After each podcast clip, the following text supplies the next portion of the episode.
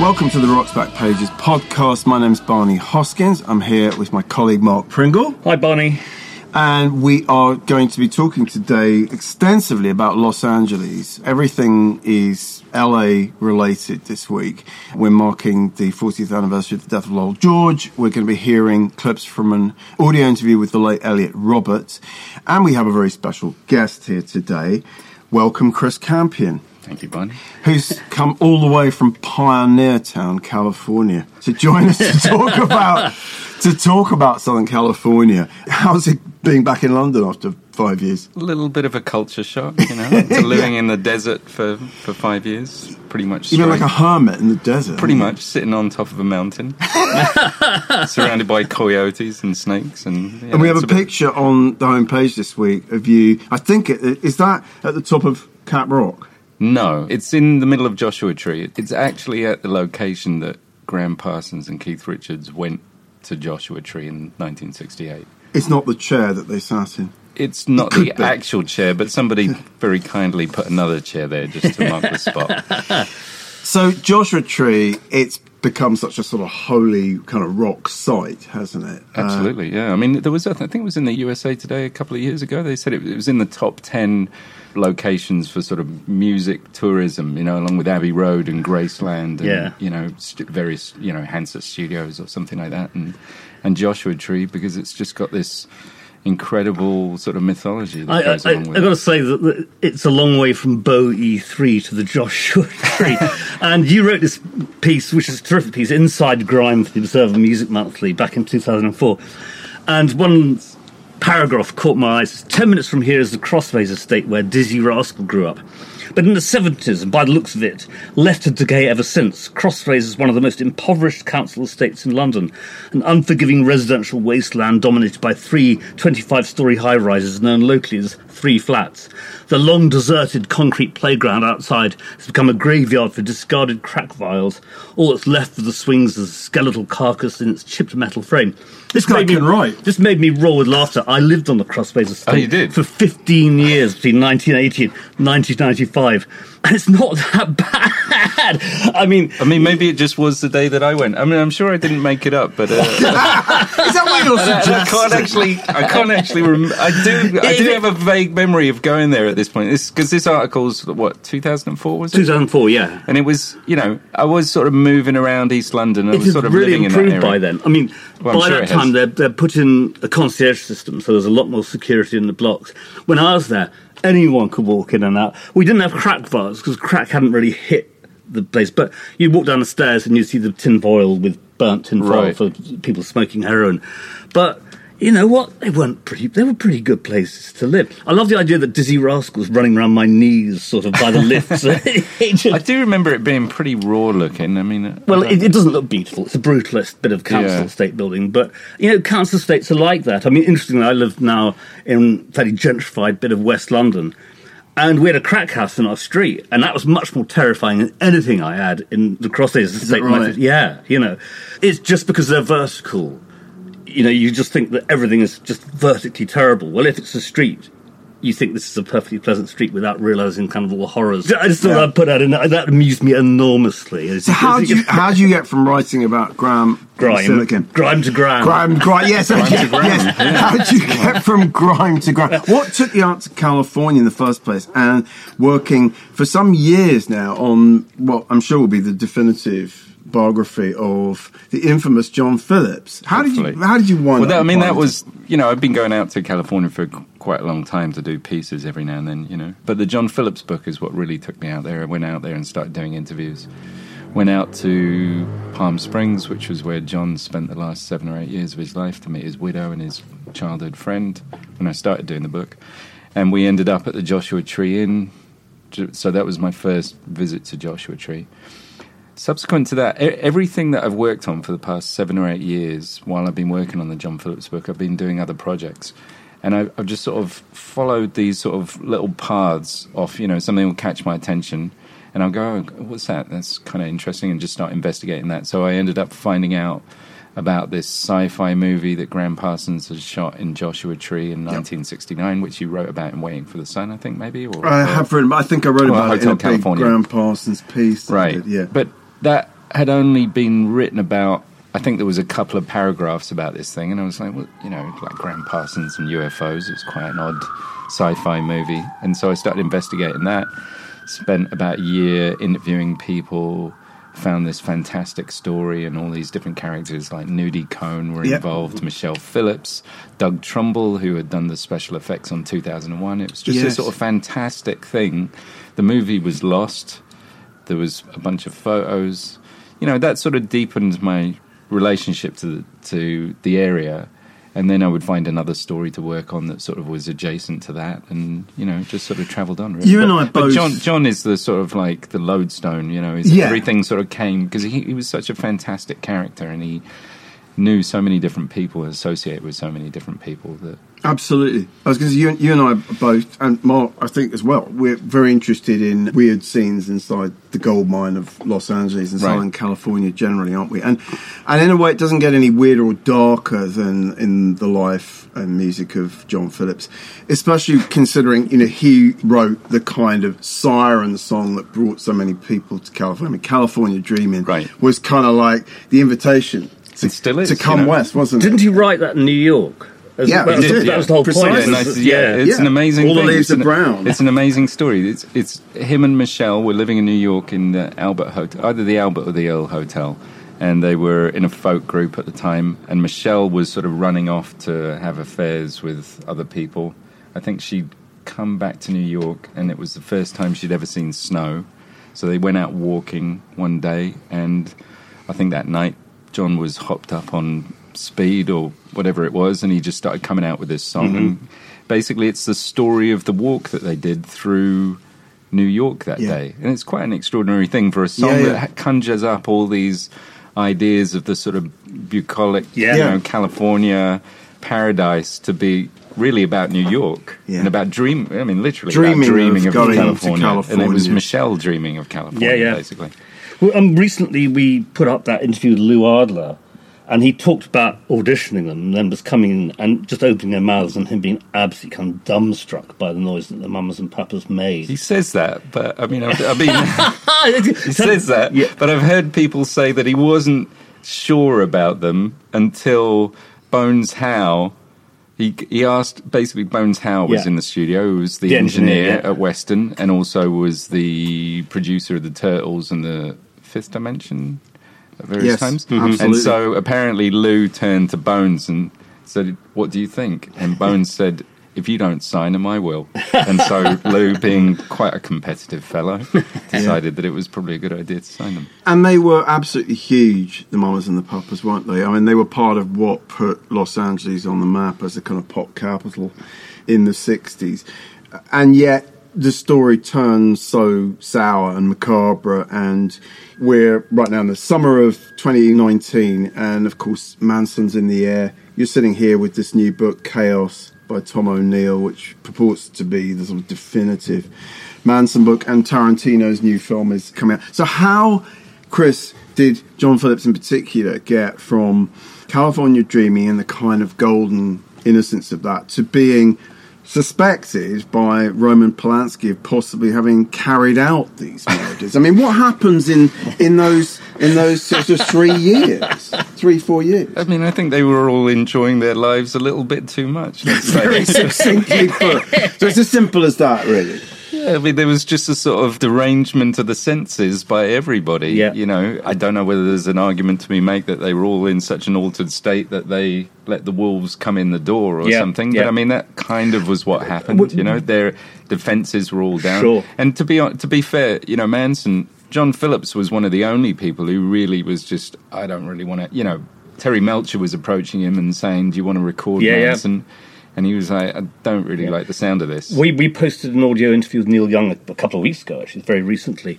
And he talks about meeting Manson Right. and being very impressed by him as, Right. a, as a songwriter and as a singer. He said he could play the same song four different times and with completely different words each time. That He was actually Manson had a sort of touch of musical genius, but Neil Young also said that his, the hair stood up in the back of his neck, and he just didn't want to be around the guy at all. I mean, I would argue that his musical genius was on the level of Jandek, if you get the reference. I mean, it was you know, it's very raw, sort of outsider. Outsider art, and, yeah. and it's great. And that's the you know, if you're listening to Manson, the the Lie album, then that's the the beauty of it. If Mm. if if you want to say that, but it is very creepy. And and you know, the idea that the Beach Boys would promote him as the new signing to their label and, and apparently did record an album. I've heard from somebody that there, there is a tape in the studio somewhere that's got Manson's name on it that the Beach Boys produced and Dennis Wilson and Melcher worked on. So they notoriously more or less stole one of Manson's songs, didn't they? they Dennis Wilson, yeah, Yeah. I guess put his name on it. Yeah. Yeah. Didn't, didn't No, give it- credit, it- which, it- you know, probably not a good idea if you got the homicidal maniacs. in It your ended house. up as uh, what Never Learn Not to Love. Yeah, on and it was Cease to 2012. Exist Cease to originally, Exist which is a much better title, obviously. Great song. Actually, I mean, the way the Beach Boys did it, it was brilliant. Cease to resist.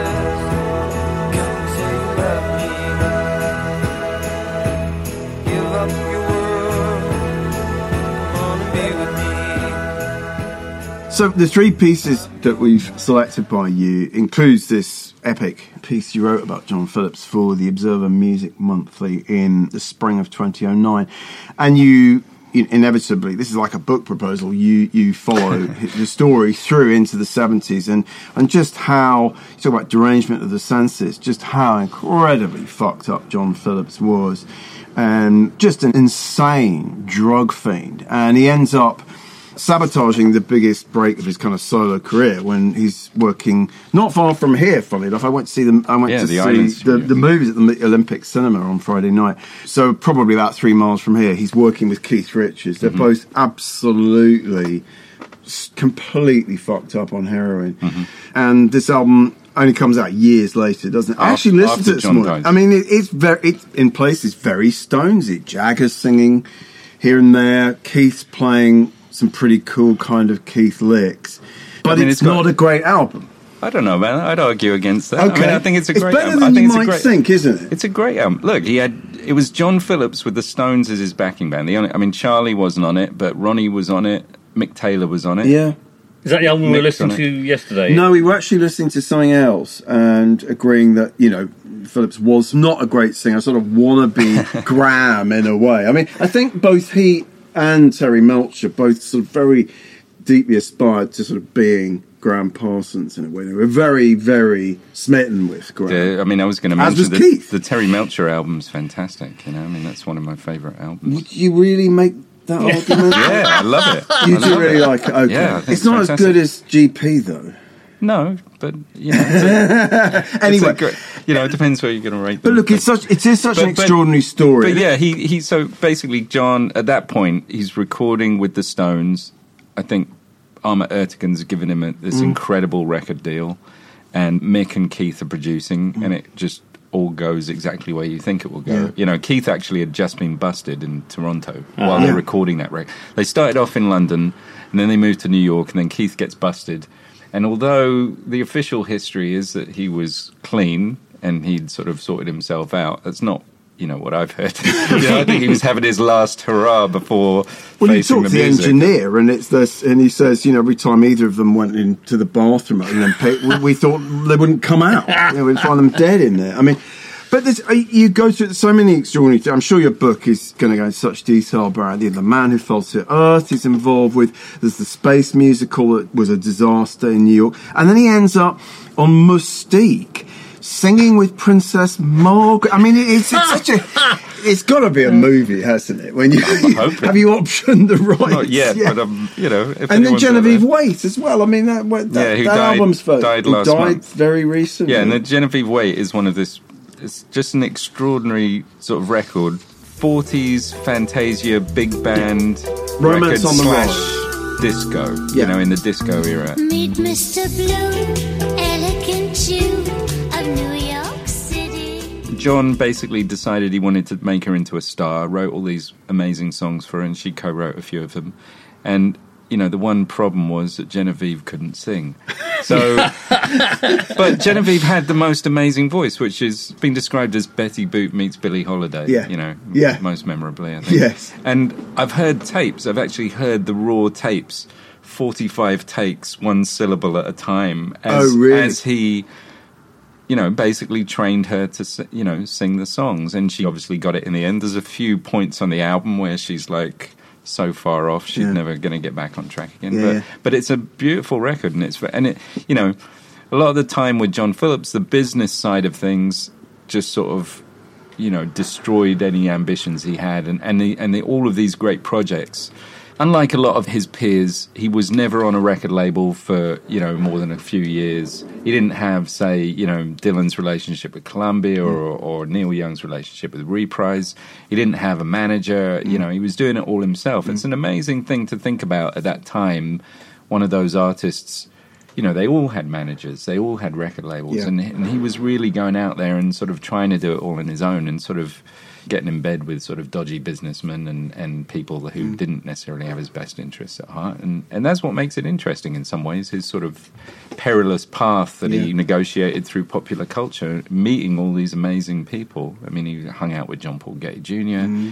he hung out with Robert Kennedy Jr., he hung out with Sure. Peter Lawford. I mean, there's yeah. endless amounts of it. And it, I think, you know, a lot of the time, because of the, the dynamism of his personality, he, he was able to, you know, move into all these worlds that other people wouldn't necessarily have been able to. So, definitely. You know, I'm, I'm reminded of a lunch I had with the late, great, absolutely delightful man David Anderle, who is a Ba- Beach Boys acolyte and also worked at Elektra. Mm-hmm. I remember him saying to me, you know, all these people, you know, the Grahams, the Arthur Lees, the John Phillipses, the Neil Youngs, you know, even the Phil Spectors, they're all quite, quite dark and quite sort of haunted souls. I can't remember the exact expression he used. Um, that leads me to the next piece of yours, which is which is an interview you did with Arthur Lee in 2002. So not long before, yeah, like seven years before the John Phillips piece. I mean, Arthur Lee, Forever Changes.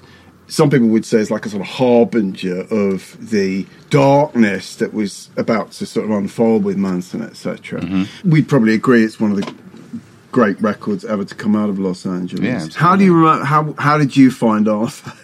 Well, he insisted on running, I think maybe at least one, possibly two tape recorders while we were talking. So, you know, he wanted his own version of whatever we were talking about. I think he had someone filming it and a tape recorder. I don't think he was long out of prison at that. No, uh, that no. Well, you say he wasn't long enough. Um, and he was not long out of prison, and then suddenly his career had just sort of taken off again because I think that was, think it was the trip that he made to London to perform at the Royal Festival Hall or the Queen Elizabeth Hall or whichever one it was. You know, he was a prickly character. You've met him, but you met him probably not at his best. He'd already I think, had as, far five as I bloody remember. Marys when I sat down with Yeah, him I've heard, Van I've heard horror stories about That's the one where he basically says that he and Jimi Hendrix had a sexual relationship. He claims that Jimi came on to him in, a, in a threesome. He's in bed with Jimi and a girl, and Jimi started coming on to him. I mean, it, uh, he was almost convincing. I didn't really know. it seemed unlikely, but in the in hey, the spirit of the times, anything could happen in Los Angeles, right? Right. Um, But yeah, he was a, he was a prickly character. But again, he's like he's another one of these characters that just sort of wandered through. Personally, I love Forever Changes, but I love the records that came afterwards. I think Four Sail's a fantastic record. We- no, we- but I mean, they're, that's an Yeah. amazing band. They're, like if you see the footage Uh, of them on, you know, there's some I, Dutch fir- footage. I first read about them Zigzag magazine. They were the first people to really sort talk about them in this country. they were As well as- obsessed with Arthur Lee. And they talked about this notorious interview where this woman journalist was basically kind of trapped in the mansion up in the Hollywood Hills. The castle, uh, um, and, and we've got that interview because she's mm. one of our writers, Rochelle Reed. Mm. We got it from KRLA Beat, and she mm. writes it up. She's trying to be as polite as possible about a really unpleasant experience. Yeah. And this is like 67, something like that, you know. Two years before Charlie Manson's made his appearance, it's it's got there was something creepy, weird There was vibe. something creepy about love. There's no doubt about it. And they flirted with the dark side.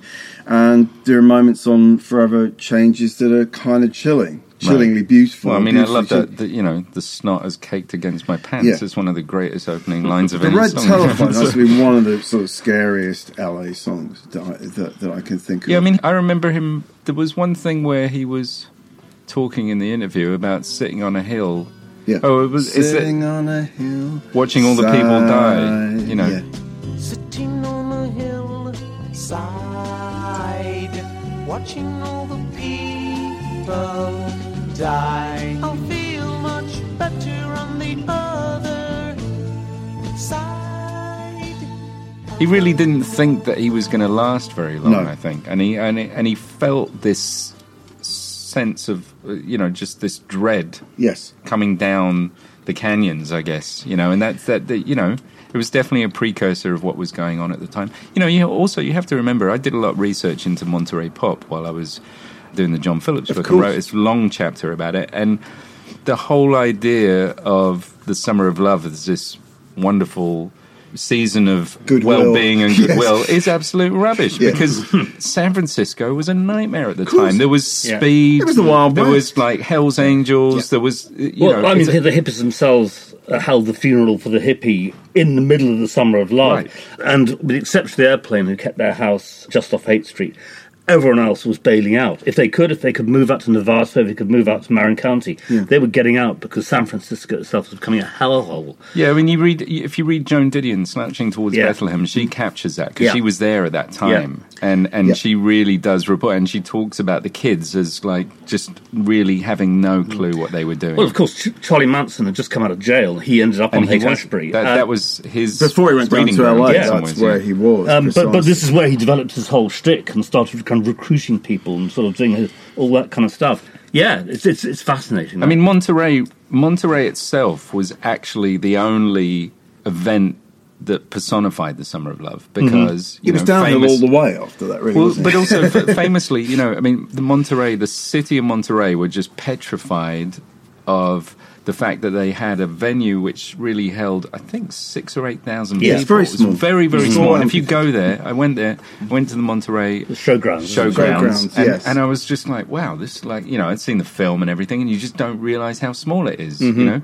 And they were petrified of like three hundred thousand kids coming down there and swamping the town by you know doubling the population, tripling the population. And the Hell's Angels were coming down because the dead wanted the Yeah. Hell's Angels there. And remarkably, there was not one single arrest that that, that weekend. So, you know, in some ways, John Phillips and Lou Adler pulled it off, pulled off the Yeah. impossible, managed to create an event that was peace, love, and flowers and music. And you know, you look at what happened at the other festivals. We're in the 50th Yeah. anniversary of Woodstock, which was just absolutely shambolic and a nightmare. And then Altamont, which was exactly the same. Mm-hmm. So Yeah. It, let's fast forward to Devendra Banhart, only in the sense Okay. that it interests me that the what happens in California, particularly in the late 60s and the early 70s, has become such a sort of lodestone, such a reference point for so many so many like bands, so much pop culture stuff going on in cinema, and it's like some people want to go back to that time. They want to mm-hmm. go back and somehow kind of live in Laurel Canyon in 1969 or whatever the hell it is. Devendra Banhart, who you interviewed, I think probably in Topanga Canyon, mm-hmm. where he was living, exemplified that. So this is 2007. This interview Right. with him, and his album was just come out called Smokey Rolls Down Thunder Canyon. Did you just? My question really be: Did it feel like just very sort of retro and very yeah, just too referencing of that time, or did did you feel that people like Banhart? You also mentioned Joanna Newsom and people like that connection. Did you feel he was doing something convincingly new with his reference points? I mean, I wasn't particularly convinced by him either No. before I met him or after I There's met something a bit Manson-esque about But him. I was going to say, I mean, Yeah. there is something a, a, a little like that, and like a guru. Well, I mean, he type. like I remember he had he was very much wanted to, you know, draw me in, and was kind of very, you know, you. well, maybe I don't know, but I mean, we went. I remember we went into the bedroom, and his guru, the photo of his guru was on the wall. You know, I mean, because Mm. he'd grown up in a religious cult, and you know, was still, you know, was still. I think it was the same guru. It was like an Indian guru. I can't remember the name. I might have mentioned it in the piece. You do. So yeah, there was that sort of vibe there, and I was never really that convinced by him. I mean, he's still making music, and but you know, I guess that that whole era. When was this? In the was it late nineties when he started coming out? And, Uh, yeah, was it a little mean, bit uh, later on? I, I, I can't Maybe it remember was when he early started, but no, he was but- making music in the late nineties for But sure. But a lot of that, a lot of that sort of generation of new singer songwriters were obviously drawing from the Laurel Canyon era. You know, whether you talk, um, talk about you know Joanna or Yeah. Entrance, Guy Blakeslee's like Entrance and and Devendra Banhart were sort of matched quite a lot at that time, and I I was a much more a fan of Guy because he just seemed a lot grittier and and you know. A lot more talented as a. Okay. songwriter, and, he, and and still is because he brought out an album a couple of years ago that was just phenomenal. what But your so- piece reminded me of was was that he had recently started being managed by Elliot Roberts, right? Neil Young's longtime manager and Joni Mitchell's original manager. And I think he's still on Reprise, or he was He at the may well time. be. He may was- well be. So he was really definitely, you know, there was a conscious attempt to sort of mold him in that sort of Neil Young kind of image, you know. Absolutely, I think Elliot And sort Topanga felt like- Canyon, where Neil was that's- living, I think. that's as well. right. So, so it, everything was sort of coming around again, wasn't it? Everybody, everybody knows. Everybody knows. Alright. So we've just lost Elliot Roberts, who was sort of David Geffen's partner in that management stable on Asylum Records, and they really sort of sewed up that, that kind of West Coast scene in the early 70s. And I interviewed Elliot in 1993, and we're going to hear a clip from that interview where he talks. Well, he, he, about- he talks about how the scene in the canyons, and specifically Joni Mitchell's house, where everyone would march into through her house to swap guitars. yeah.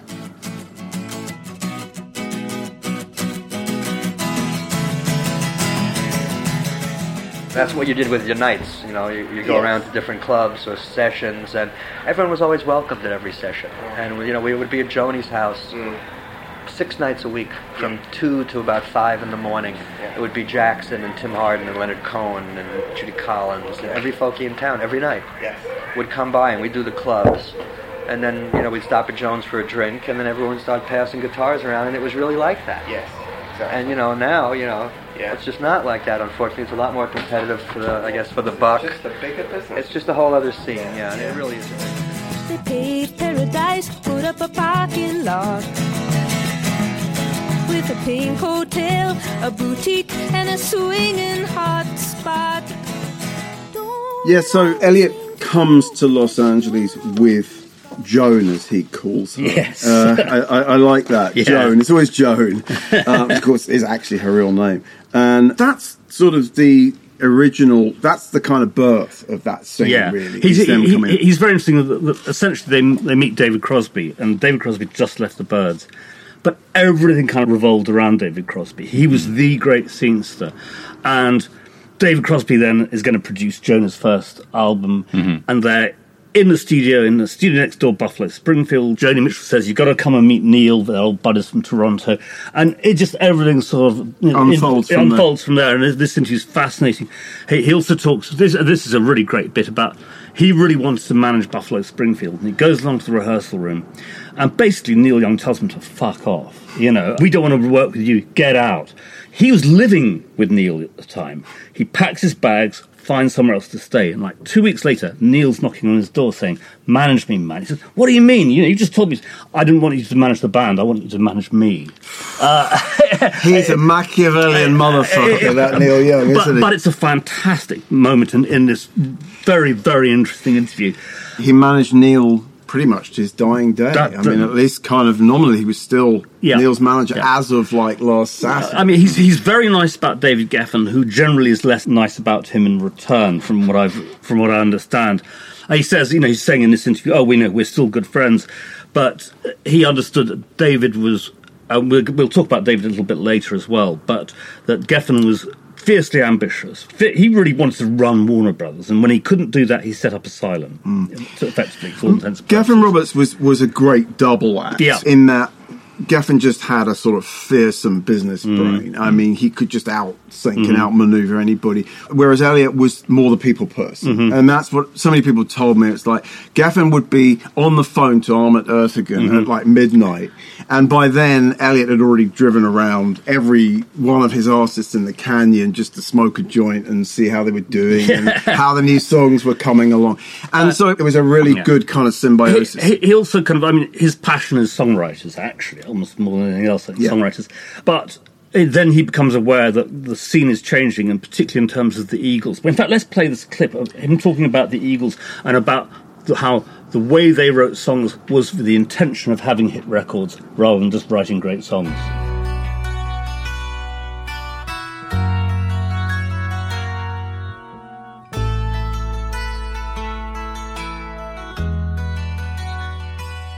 Could you have foreseen that they would go from like Yeah. around the Troubadour in '69 to up Yes. stadium? The Eagles could- are different. right because they We, were we did know. they crossed into pop, but th- Yes, were they always going to do Yes, that? they were made to do that. Right. That, that's Okay. different. I mean, they were Linda Ronstadt's band. Yes.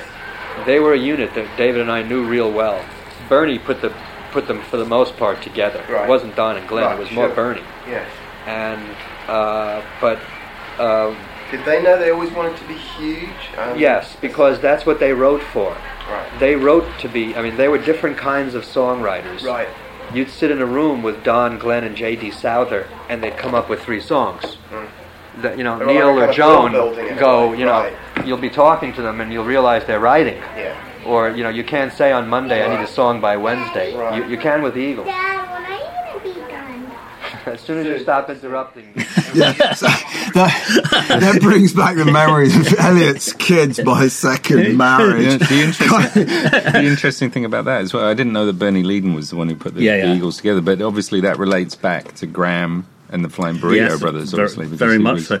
At whose knees, essentially, the Eagles learned, you know, Yeah. Right. And in a way, they, they learn what not to do. I mean, you know, D- Don and Don Henley and uh, Glenn Frey would go and watch the Burritos and then watch Gram solo, and we're completely inspired by what he was doing Mm-hmm. with country rock. But they also saw how untogether he was, Right. and hedonistic he was, and they were like, "We're going to do this properly. We're going to write hit records. We want hit records." And Gram wasn't interested in hit records. Right. The Eagles thought we we actually could have hits with the with these songs, but it's still an incredible stretch to think about these just these sort of you know these long haired guys hanging around in denim jeans in the troubadour. Th- these guys were going to become the biggest band in Yeah, America. it, it's got to be remembered that actually Linda Ronstadt broke through first uh, in terms of really big selling. Mm-hmm. Sure. And they were heavily associated with her, so they're obviously watching that as well. Absolutely. Having been her backing Very band. good point. Anyway, we, we're going to play another clip at the end of the show, but it's a really, really interesting interview. And, uh, you know, here we are in Los Angeles today, you know.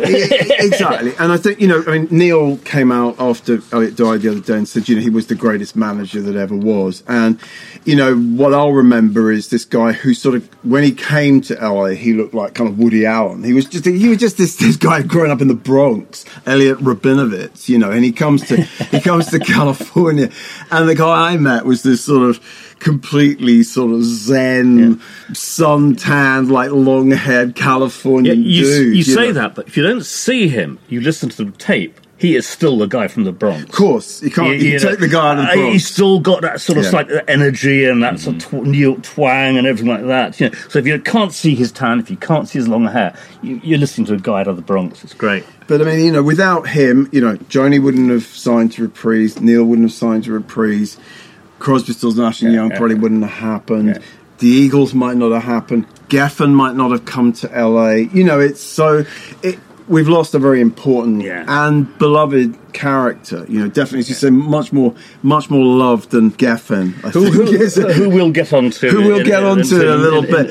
So from there, we're just going to sidestep into into Lowell George, who was also on Warner Brothers and part of that stable to some extent. But 40 years since Lowell died, you and I, we're massive Huge. Little Feat fans. Huge. I saw them in five at the Rainbow. I'm, I, will, I will envy you for that forever. That's fine by me. You know, I, I live to be envied. But I did go January '75 to Rainbow, and and me and my little buddies, we had fallen in love with Little Feat, and you know the story is that the headline act was the Doobie Brothers, and already by this point the Doobie Brothers were just not cool. So everybody went to all the entire pub rock community in London went to see Little Feat because Lowell was like God, mm.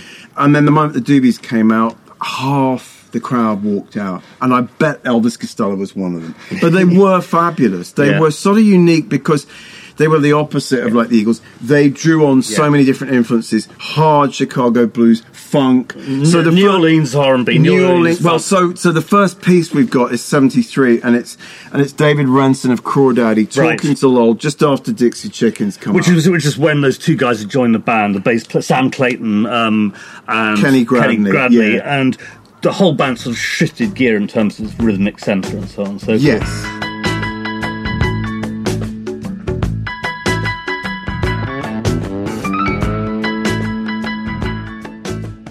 It's funny. I mean, I don't think they ever made a single really great album, with the possible exception of Sailing Shoes. Mm. There were too many disparate forces in that band. They tend to pull in too many different directions to really like make the great album that, that I think they were capable. of But a greatest hits album greatest is album. one of the greatest records ever made. You- you- Fantastic. I mean, we've actually put, uh, put together a playlist for Spotify, and I would say that there are kind of twenty songs there that Yeah. that put Lowell, Yeah. you know, in the very elite. I, mean, also, I also yeah. really liked his solo album, which got very bad press at the time. We got a bunch of reviews on the site of Thanks I'll Eat It Here, all of which were expressing some huge disappointment that it wasn't the great Lowell George solo album. But actually, it's a pretty damn good record. it's still a good record, isn't Um, it? there's something really sweet about Lowell as well. I mean, Yes. you know, in 1977 when they played here, not good shows by a number of accounts. Well, the second piece is by Max Bell and NME, and it and it is very, very candid about the unhappiness yeah, in the that's from 77, yeah. that Lowell has already Yeah. essentially stepped outside of the. You of saw an interesting band. incident on stage. Well, I know as Max says, Max- and he no. says in the piece,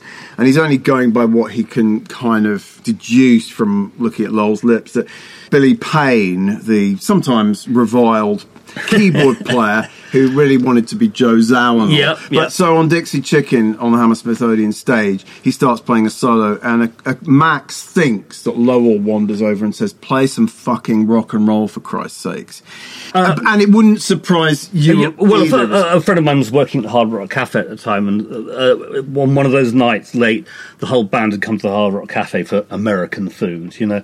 And apparently, Lowell is standing out in the street weeping, saying, "This is all shit. I can't stand this anymore." Yeah.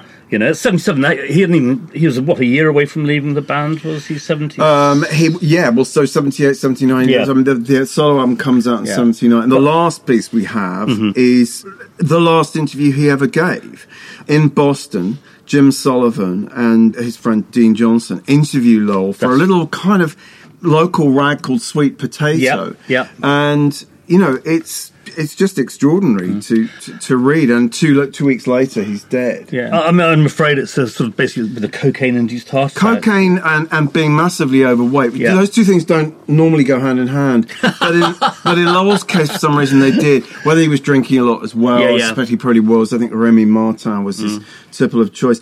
I mean, are, are, Which are takes you. us back to John Phillips, who wasn't overweight, but Uh, well, well, well, well, I absolutely. Certainly liked his I, mean, cocaine. I think the thing that these guys have in common is that they were, they weren't just sort of cool rock stars. They were really quite interesting, eclectic, thoughtful people. However Mm-hmm. fucked up they were. I mean, Lowell was a was a really interesting, like bohemian kid in Yeah. Hollywood high school. Everybody says, I mean, Lowell was just so different, Mm-hmm. and I think you'd probably say the same with John Phillips. Say the same with Arthur Lee. They all had brains, right.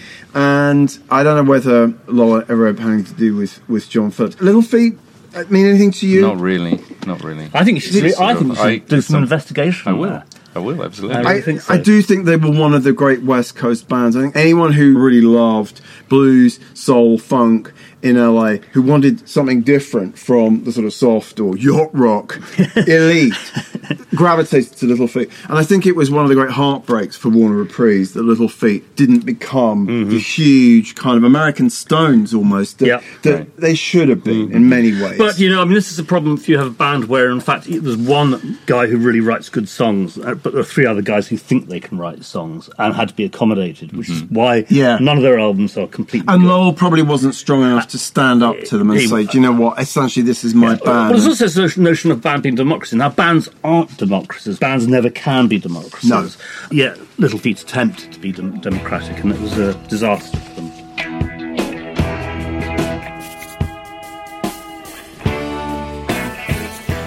so we can go from here back to David Geffen, can't No, we? well, no, uh, but we're, we're going to go through what's new in the library. Well, no, we're going to go back further than that first. of all. We're going to start off in 64. There's a piece on Rave on the Stones where they basically talk to all the people around the Stones. And the the Stones were just making it. They had the second hit. And they get Keith's mother, and she's just brilliant. Uh, She says, like, you know, it cost me about a pound a day to keep Keith going, and of course, I never got a penny back. I sent Keith cash whenever I could, and food parcels too, because I knew the money would just go on cigarettes instead of a good solid meal. That is Um, hysterical. The shirts they used to send me to wash for them looked as though they'd been buried for a fortnight. I just love this because I mean I don't think I've ever read her quoted anywhere else. And this Well, I love the idea that the, uh, 1964, the money would just go on cigarettes. That's what he was telling his mum. well, it's a jazz cigarettes. You know. jazz, jazz Woodbine, yeah. A 66 record mirror, Rich Green interviews Rik Gunnell. Rik Gunnell's a really fascinating person. Him and Giorgio Gomelsky were the management slash promoter figures behind the British blues boom, essentially. This is very much about Georgie Fame, who's his big star at the moment. But in 66, he's already managing John Mayall, for example. Yeah. He's, he gets a mixed press these days that, you know, he was a difficult businessman, he ripped people off and all that.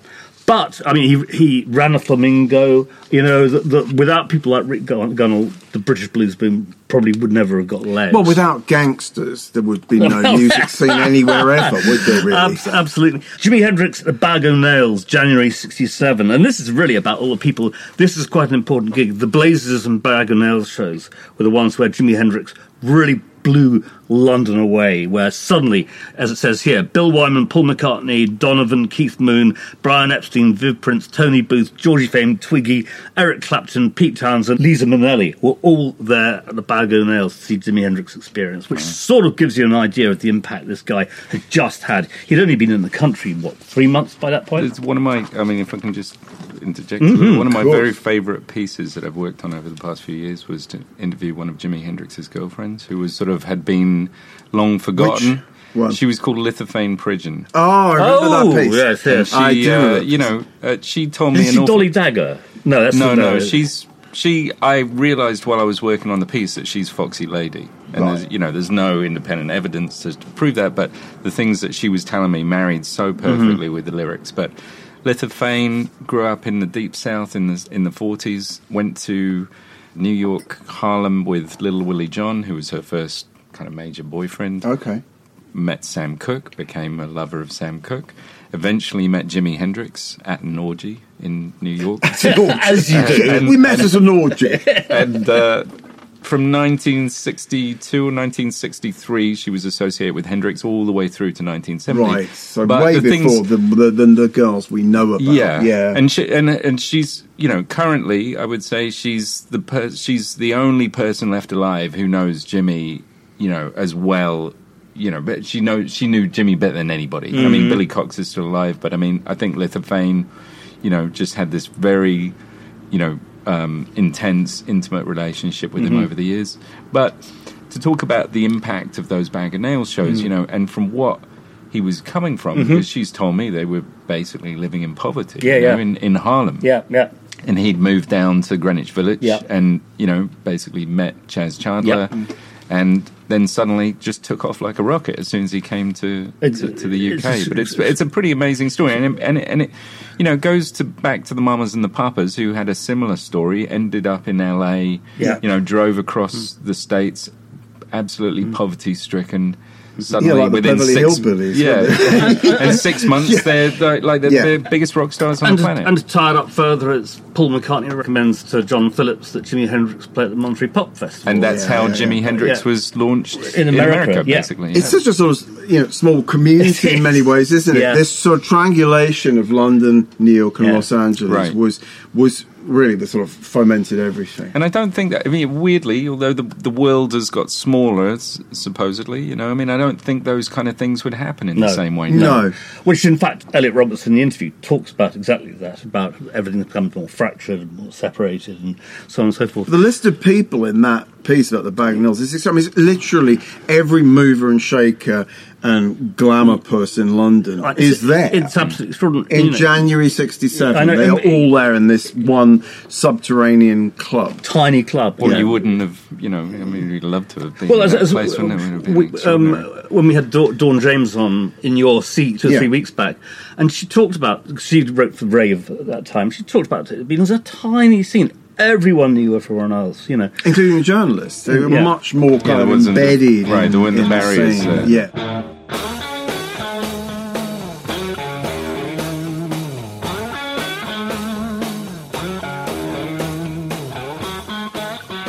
Okay, we get now we get to David Geffen, Roy Carr interview from '72. Geffen's pretty much just set up Asylum. Asylum's a pretty new Yes. label in '72. Very much for the expressing of, of working with, with Joni and so on and so forth. He also was very involved in Crosby, Stills, Nash and Young, and uh, they, he's asked a lot about them because they were at that point still regarded as the biggest item uh, that he owned, in a manner of speaking. And he's he's marvelously rude. He says Graham was very laid back and extremely quiet, modest gentleman. Then there's Stephen, who, as you know, is not particularly modest about anything. Basically, he, the, the, the, this was the point, and Neil talked about in the audio interview before that you know people will, who will work with someone and not work with other people. David has said some very outrageous things in concert about Nixon, but I don't think Nixon cares very much. He probably doesn't know who David Crosby is. Unlikely. yeah. Um, it's a very interesting interview because, I mean, you get this sense of his concentration. Mm. You know, this is a man who's absolutely focused on what he needs to do to get his acts across and so on and so forth. Mm. You know, there's no sentimentality in this at all. Mm. Unlike, let's say, listening to the Elliot Roberts interview, where this is a man who just loves his artists. You don't really get the feeling from David that he, he does, but only insofar as they're a means to some sort of greater end. I think he did love some Yeah. of his artists. He was genuine. You have to remember that before he came to LA, at sort of the behest of, of Elliot Roberts, you know, come and help me, David, do these deals because I don't know how to do deals. Mm-hmm. Geffen had already like musically fallen in love with Laura Nyro, Well, and I mean, and, Yeah, I, and yeah. I think had a, had a relationship with her at a time when he was still trying to kind of convince himself, or at least his mother, that he was heterosexual.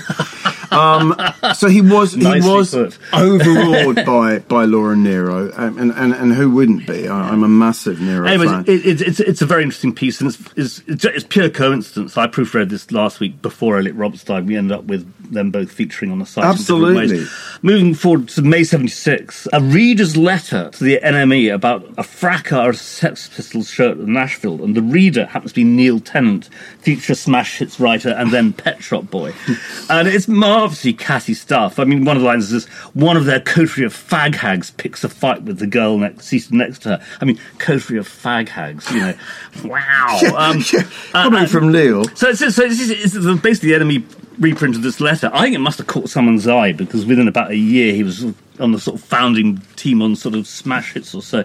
Anyway, it's, it's great. Melody Maker 78, Ian interview with Talking Heads. They'd just worked with Eno for the first time. Chris Yeah, more more songs more songs about buildings and food, food. was the first one he did. Ian Birch says Eno would be the first person to admit that he's not a virtuoso in the sense that he plays a really boss guitar or mean piano.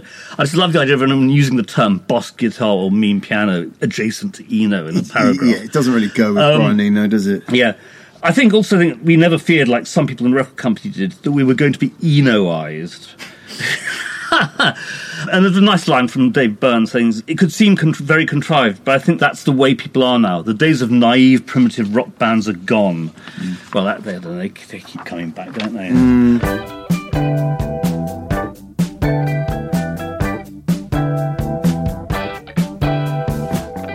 Been 1988. Holly Gleason talking to Merle Haggard, the great Merle Haggard, and he's a couple of things, great things here. He says the Bakersfield sound never was as country as the Nashville sound. It's always been rockabilly. That's what it is, which is actually a fair point. That the Bakersfield sound is very much a kind of amped up bar band version of country.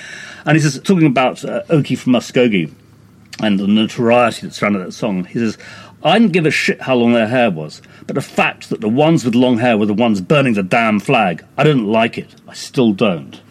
On the subject of Merle Haggard, have you explored that kind of connection from between sort of Gram Parsons and Bakersfield and, and Merle Haggard? Are you are you interested in that Uh. I mean, I know you know Gram was trying to get Merle to produce his solo That's album, correct. and and you know Gra- Gram was very much enthralled to the Bakersfield sound, Yeah. and also Keith really credits Gram with teaching him the difference between the Bakersfield sound and, And and, the what they were Nashville doing in. Nashville and Yeah. the chord progressions and things like that. So Absolutely. you know, Yeah. and that's what led to Wild Horses, according to legend. you know? Absolutely, Which yeah. Gram And probably had a little bit more hand in than anyone wants to admit, because Well, it, it- sounds almost like a Gram Parsons Yeah. song more than a Stones Well, song. Well, also that, that, that, that's what the Stones did. They just stole Right. from the people around right them. and you know but, but and also the flying burrito brothers really i think feel you know i feel did the definitive version of it and they Yeah. recorded it first obviously yeah. as Yeah. well so I think Gram actually did go and spend the weekend Shay Haggard. They just just to sort of see whether they could get along. And and weirdly Merle was fairly appalled by this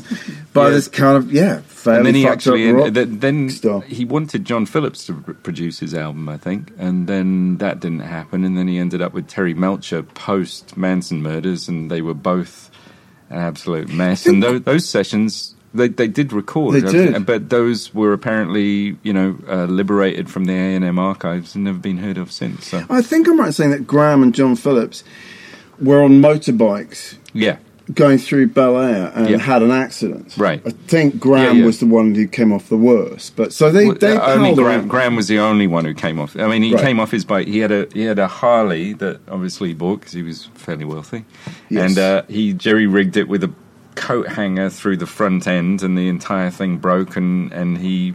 You know, was left in the middle of the street with, I've heard, I think Genevieve told me, blood pumping out of him. And I actually think that sort of was what hastened the end of, Right. You know, it definitely hastened the end of Gram's career with the Flying Burrito Brothers because he was hopped up on pain pills for a long he time. was. He was mm-hmm. really, he was Yeah. really banged and up. became very bloated. and well, well, mm. well, I mean, he was hopped up on pain pills, and then the the burritos were going on tour for their second album, the second album. And he did not like flying anyway, Mm. so I think at that point Chris Hillman really had had enough of him. He was Yes. just mm-hmm. kind of a mess, and Yes. That was when he was Yeah. fired. So Well, I'm so staying in the Los Angeles vibe. Musician 1994, Mark Rowland interviewing Lenny Waronker, who's one of the great record men at Warner. Warner Brothers. The irony of this, this interview came out in I think it was July 1994. It's therefore the interview was probably taped in late June, maybe early July. Um, within about six weeks, Waronker was off the label. That Mo Ostin had been fired. They offered him Mo Ostin's job. He didn't want anything to do with what people described as know nothing bean counters, and he left. And kind of with Mo Ostin at DreamWorks, did the whole thing all over again. This idea of creating a place where artists can make the records they want and the record company would support them. So it's a very good interview. I love this line. He says, You know, there is a method behind all this lofty artistic bullshit. If you aligned yourself with that, there would be a payoff. I mean, the idea being if you were.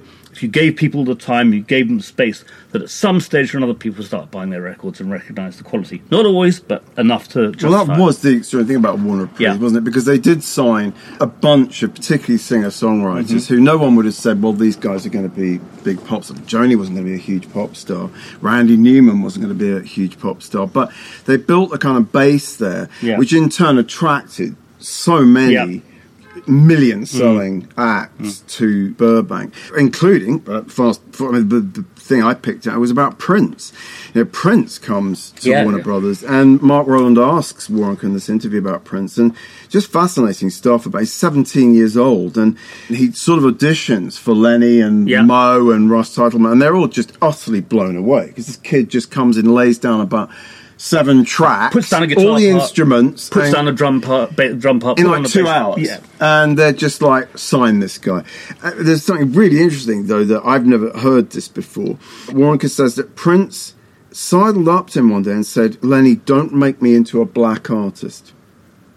I like the Beatles. I like Jimi Hendrix. I like it all. Mm-hmm. And Lenny says it stunned me. So we knew he was very fixed in what he wanted to do.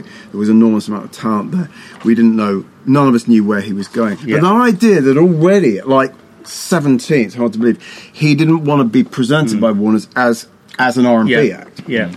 I mean, uh, everything about the way in which it's obviously that relationship fell to pieces later between Warner's uh, and Prince. But, of course. but the idea that any label would give a guy with no track record whatsoever outside some word of mouth in, in, in Minneapolis total artistic control of his records from the very word go is un, unheard of. Yeah, they they did bring in this guy Tommy Vicari, who was just sort of notionally the Yeah, overseeing yeah. producer, but essentially it was just like they, you know, I think Lenny and the others yeah. felt they need, just needed a paternal hand Sure. on his shoulder. But essentially, he was doing everything himself from the word go.